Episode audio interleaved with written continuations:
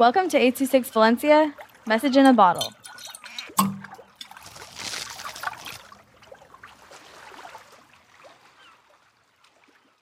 A Walk in the Park by Diego with 826 Valencia. The field trip had ended, and I was left alone with sculptures and paintings of dead people. The field trip was to the Amanda DeYoung Museum, where our class and I experienced the Kehinde Wiley, an archaeology of silence exhibit. I stayed behind to appreciate the art without having to fill out a worksheet. Being smack dab in the middle of Golden Gate meant my bus home was quite a walk away. So I decided to meander around. The exhibit was really wonderful. The sound of silence with nothing but creaking floorboards filled the exhibit hall. The low light and dark colored walls really made you pay attention to the art more. I passed a giant horse sculpture which depicted a modern man on a horse but sculptured like he was an old war hero who died in a battle. Paintings of people surrounded in fields of flowers, dead. Many sculptures of people, also dead. The art was incredible and appealed to your emotions. I ended up in a nudged away room which its entire purpose was to leave notes for any reason. A single desk of flashcards, and a little tin of pencils surrounded by vines and notes on cork filled the room. I saw cards that were silly, notes of love in Korean, positive affirmations. It was really nice to see humanities displayed on a flashcard and spread all over the room. I decided I spent enough time in the museum and walked till my bus stopped slowly to see more interesting things. I walked and found a pocket in a dark, shady part of the park.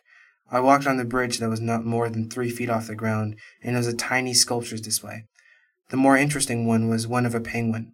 It had no deeper meaning, just a copper and tin penguin that dated to a hundred years ago.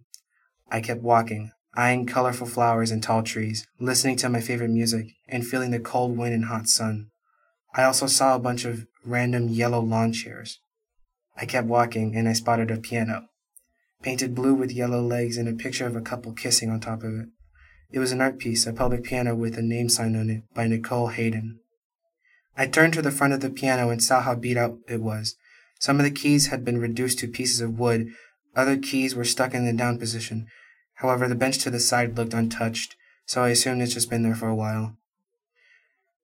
I sat down to the piano to see if it still had life in it. I played a chord with all ten of my fingers and felt the mixed texture of chipped wood, painted keys, and ones that felt brand new, all soundtrack to the sound of the piano. The piano sounded older than time itself, but somehow full of life. I continued walking and glanced at the park I used to play at when I was a kid, remembering the time I slid down the big hill and nearly face planted. I walked to the bus stop. The narrow street next to the highway on my left contrasted with the edge of Golden Gate Park on my right.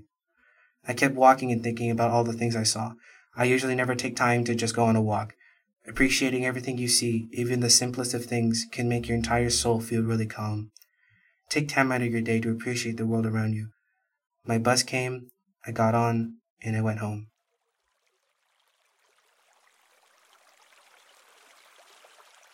Six Valencia is a non-profit organization dedicated to supporting under-researched students with their writing skills and to helping teachers inspire their students to write. Our services are structured around the understanding that great leaps in learning can happen with one on one attention and that strong writing skills are fundamental to future success. If you want to hear more podcasts or learn more about the organization, visit us at a 286 valencia.org.